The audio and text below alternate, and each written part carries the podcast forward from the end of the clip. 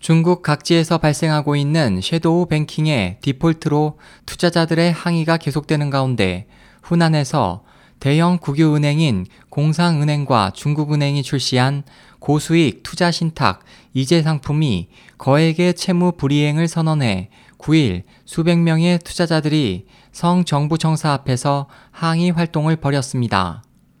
피해자들에 따르면 이재 상품의 연이율은 당초 6.7%였으며 은행 측은 원금이 보장된다고 장담했지만 만기일인 지난해 12월 29일 원금과 이자 모두 상환 불능이라고 통보했습니다.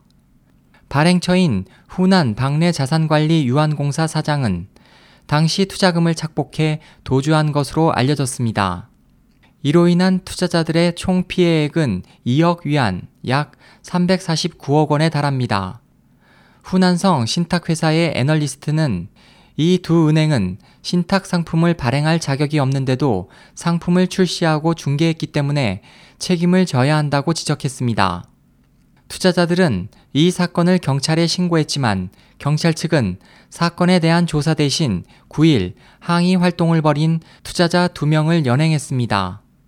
수백조 위안 규모로 중국 경제를 흔들고 있는 중국 섀도우 뱅킹들이 지난해부터 중국 각지에서 연이어 대규모로 도산하고 있습니다. 자유아시아 방송 RFA에 따르면 시안에서는 최근 약 60개사가 무너졌습니다.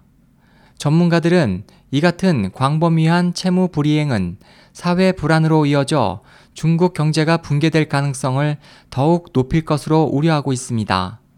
SOH 희망지성 국제방송 홍승일이었습니다.